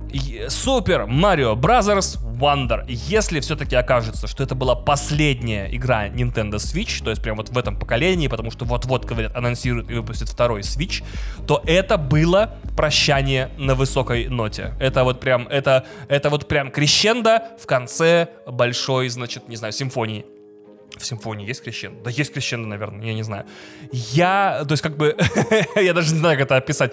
А, я никогда не видел и не играл в игру, которая так играется. Которая устами разработчиков, да, мы придумали самые безумные уровни для платформеров с самыми безумными особенностями. Надувающиеся и сдувающиеся блоки, живые блоки, мертвые блоки, тьма, свет, температура, гравитация, время. А потом в каждом уровне, который использует какую-то, опять же, единственную в своем роде механику, мы спрятали еще один прикольный уровень. И, и, и ты можешь найти его и играть, э, получается, если в, в игре было 60 уровней, так как становится 120. И э, мы рады показать тебе самый э, не знаю, самый экспериментальный, самый прорывной, самый новаторский платформер, и если тебе не хватает для него сил, потому что тебе либо 6, либо 66, можно выбрать практически бессмертных персонажей, которые умирают только от столкновения там с лавой или пропастями, и пробежать все уровни бегом, просто познакомиться с тем, как в 2023 году должны выглядеть охренительные транс... Ой, трансформеры, платформеры. И если у меня, лично для меня, Switch начался с Марио, я имею в виду Super Mario Odyssey, Odyssey, то получается для меня Switch, скорее всего, на Марио и закончится, на Super, Bra- Super Mario Bros. Wonder. Не знаю, почему я так удивлен цикличности, э, не знаю, внутри самой приставки, что ты начинаешь с Марио, Марио заканчиваешь, но в любом случае это очень интересно отметить для себя, что вот все, все, все приставки Nintendo начинаются с Марио и заканчиваются Марио, но я не расстроен. Я не расстроен, это была великолепная игра, в которой я офигенно провел время. Еще раз, 5 лучших, по моему мнению, игр за прошлый год. Tears of the Kingdom, Juzone, Baldur's Gate 3, Cocoon и Super Mario Bros. Wonder. Смешно, смотрите, если подбивать мои итоги года. Э, две игры на Switch, две инди-игры и одна игра корнями уходящая на ПК. Э, очень интересно смотреть, как во всем интернете меня называют Sony боем или Билли боем за то, что я очень люблю PlayStation и Xbox, но ни одна из их игр в лично мои итоги года не прорвалась. Странно.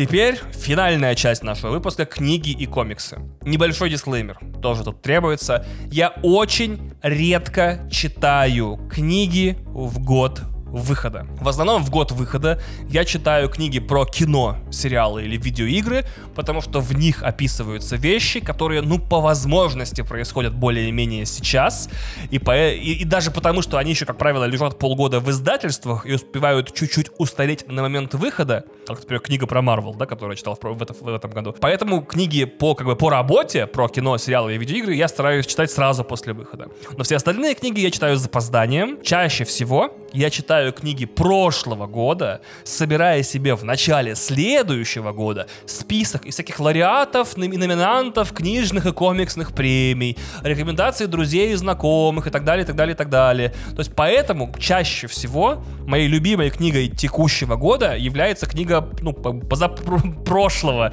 И в этом списке будут три книги и два комикса, и все эти книги, и, по-моему, даже все комиксы, кстати, да, из 2022 года я прошу вас за это прощение, потому что не хочу, чтобы весь мой топ состоял из... Вот эта книга про Марвел, эта книга про сериалы классная, эта книга про кино, эта книга про видеоигру. Это не очень интересно, поэтому давайте я художественной и не совсем художественной литературой кайфовой вас заряжу на прощание, так сказать. Итак, Первое место занимает комикс под названием 8 миллиардов джинов. На английском 8 billion genius. Это невероятный комикс.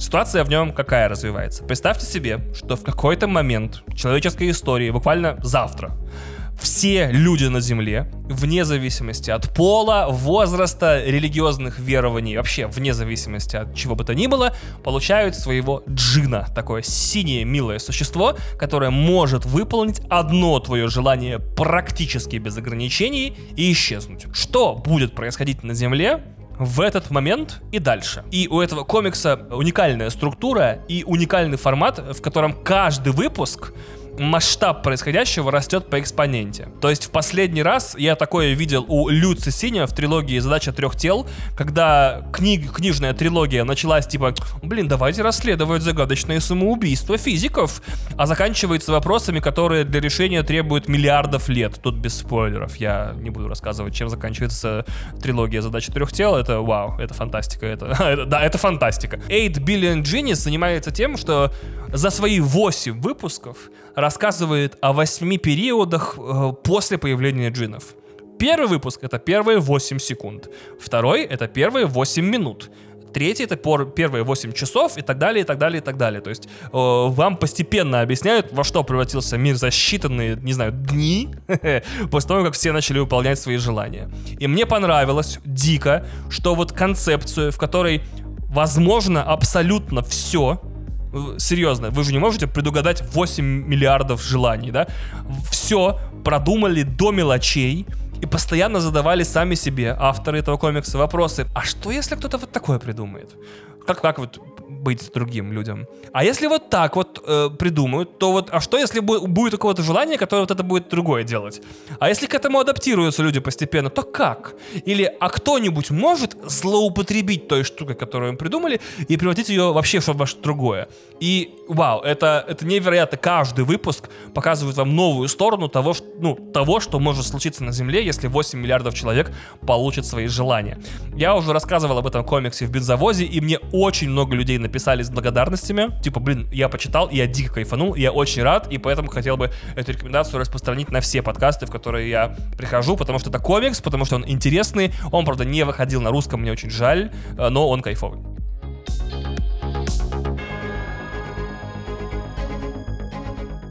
Вторая позиция это тоже комикс. Это комикс Do a Powerbomb. Сделай пауэрбомбу.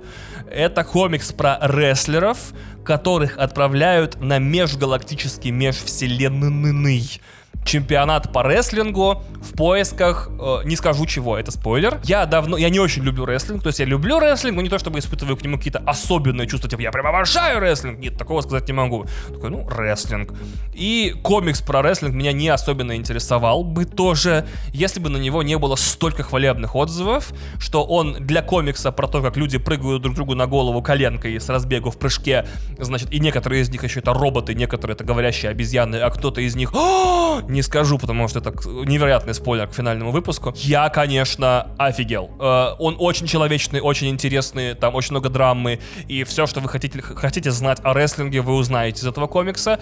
И он смешной, и мне понравилась концовка. В принципе, я бы сказал бы, что все комиксы, которые смешные и в которых хорошая концовка, это уже хорошие комиксы, потому что иногда бывают комиксы очень не смешные и концовка говно. Поэтому такие я не читаю. Do a powerbomb, сделай пауэрбомбу, то есть соверши супер движение.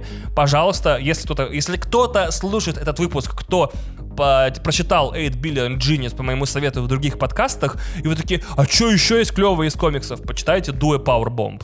Повторяю, Do, пробел A, пробел Powerbomb, если вдруг вы не знаете, как это пишется. А хотя, нафига, если просто я в описании выпуска положу все названия всего, что упомянул, вы там все найдете.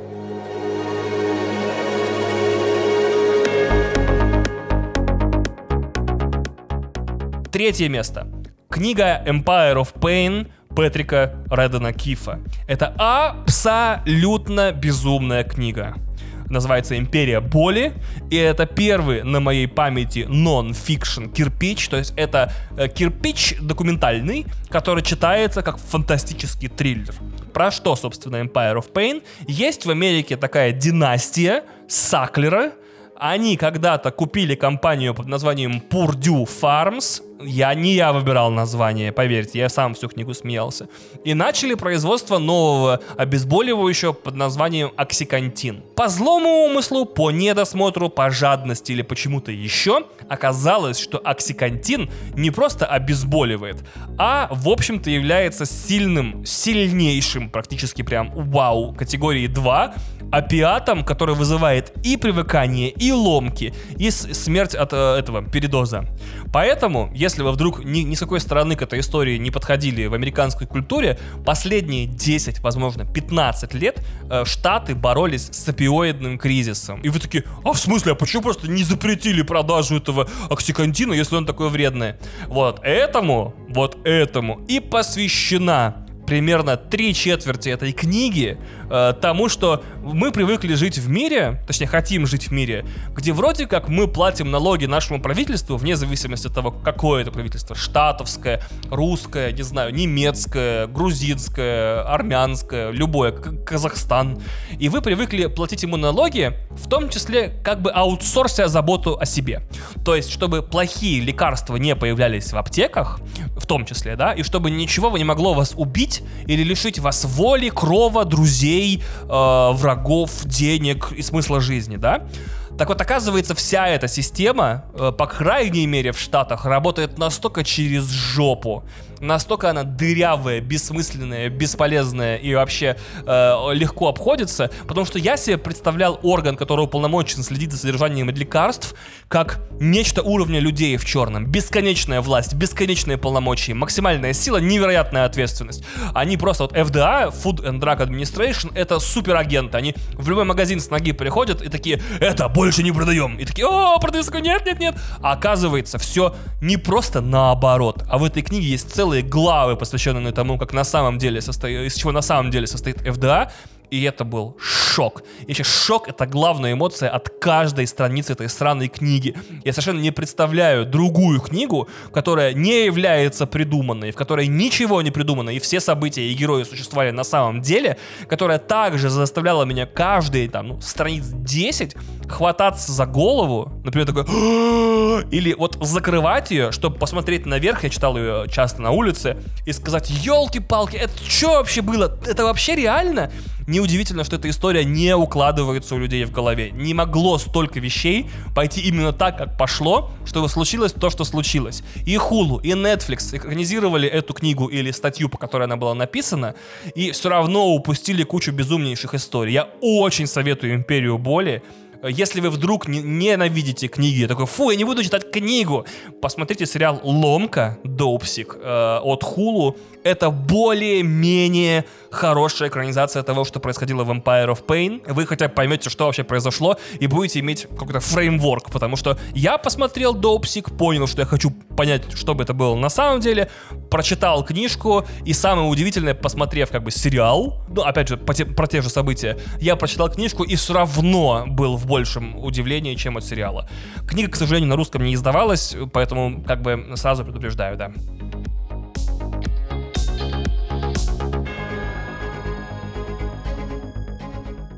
Итак, четвертое место. Книга под названием I'm Glad My Mom Died Дженнет Маккарди.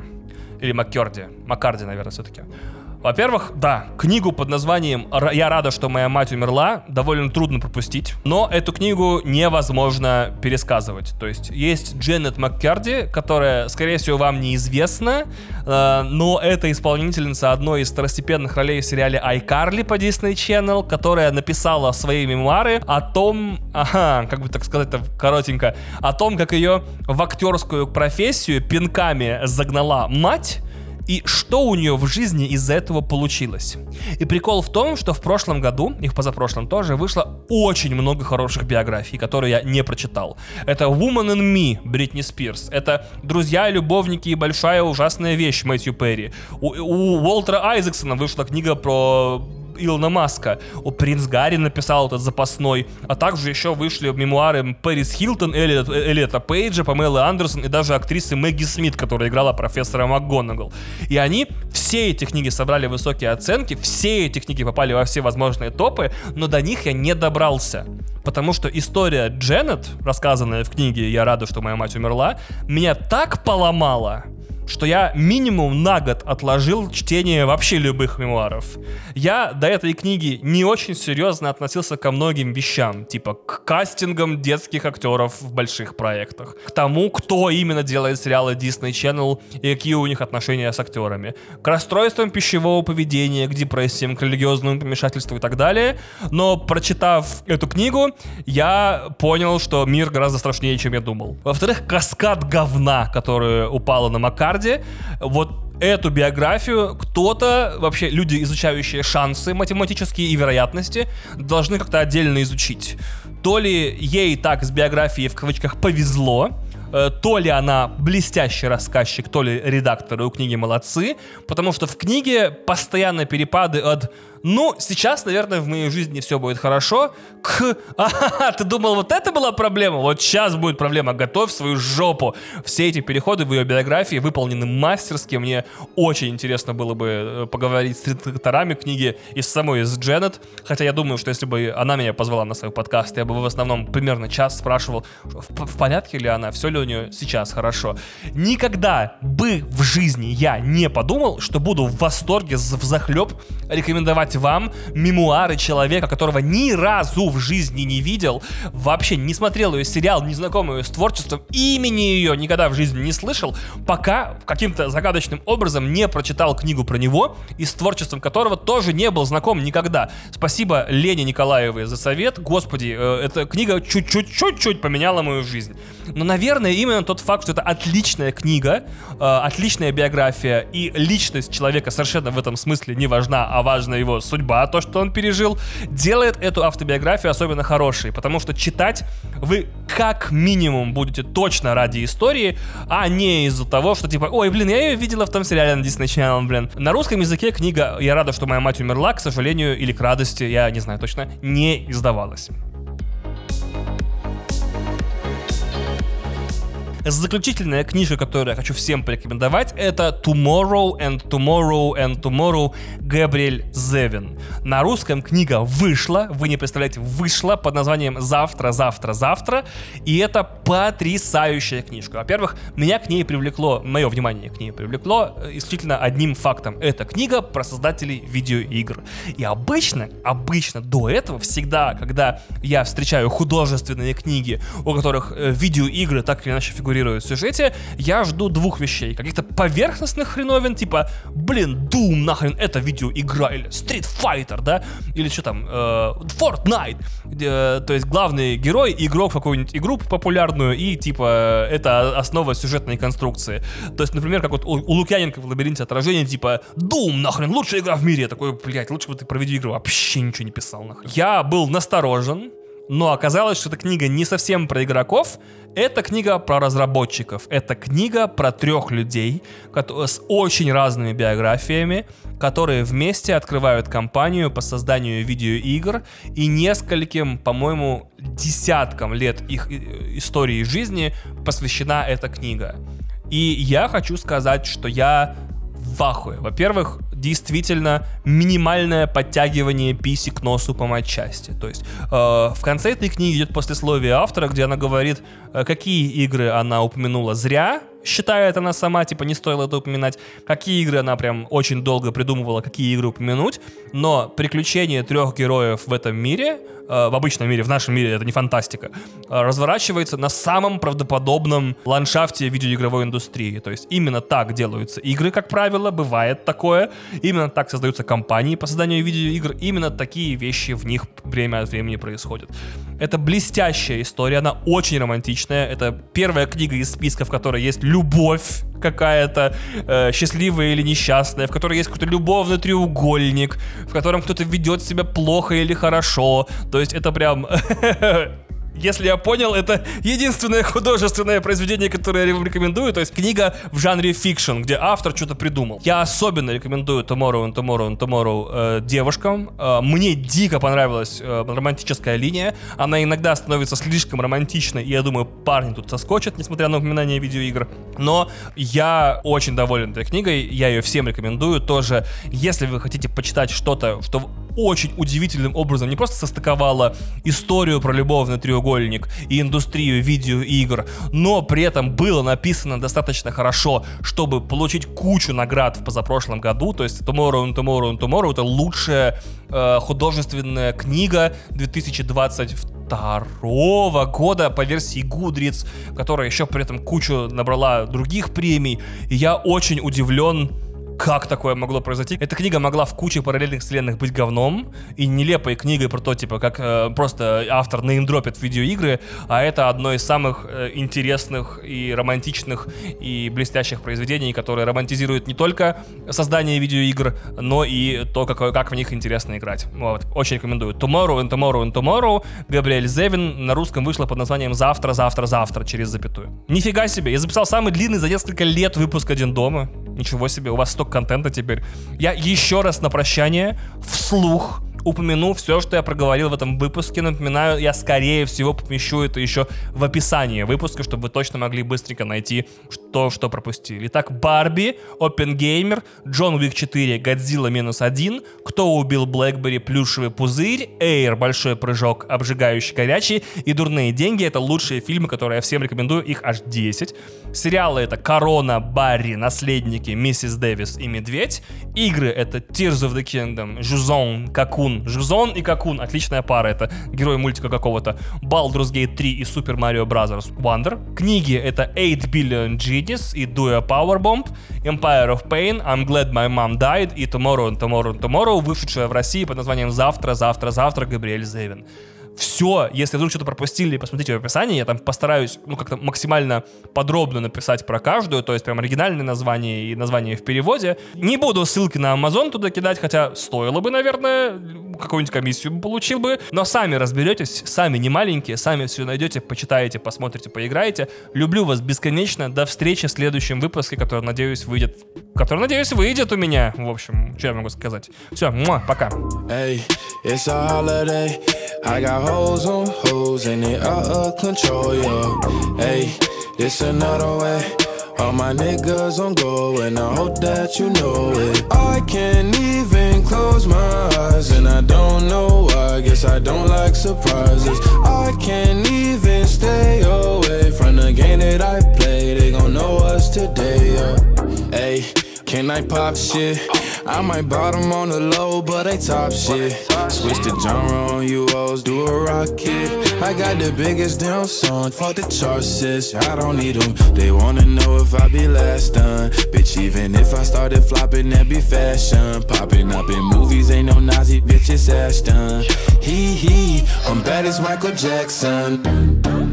Hey, it's a holiday. I got hoes on hoes, and they out of control, yeah. Hey it's another way. All my niggas on go, and I hope that you know it. I can't even close my eyes, and I don't know why. Guess I don't like surprises. I can't even stay away from the game that I play. They gon' know us today. Man, I snuck into the game, came in on a horse. I pulled a gimmick, I admitted I got no remorse. Nobody tried to let me in, nobody opened doors. I kicked the motherfuckers down, they didn't have a choice. Dun dun dun, they tried to next me. Ayy, but I'm blessed, ayy, no flex, but my checks giving vetties, ayy, and I'm sexy. They wanna sex me, pop star, but the rappers still respect me. They wanna know if I be last done, bitch. Even if I started flopping, that be fashion. Popping up in movies, ain't no Nazi bitches Ashton. Hee hee, I'm bad as Michael Jackson. Hey, it's a holiday. I got hoes on hoes and they out of control, yo. Hey, it's another way. All my niggas on go and I hope that you know it. I can't even close my eyes and I don't know why. Guess I don't like surprises. I can't even stay away from the game that I play. They gon' know us today. Yeah.